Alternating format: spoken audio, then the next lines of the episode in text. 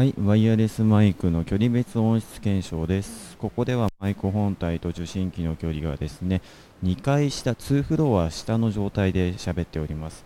検証するにあたって、ワイヤレスマイクの使用用途として、イベントなどでの使用が多くなると思いますので、えーショッピングセンター内のですね、えーガヤだったりとかアナウンス、BGM が入った状態で録音しております。えーここまでがマイク本体と受信機の距離が、えー2フロア下ですね、2階下の状態での音質になります。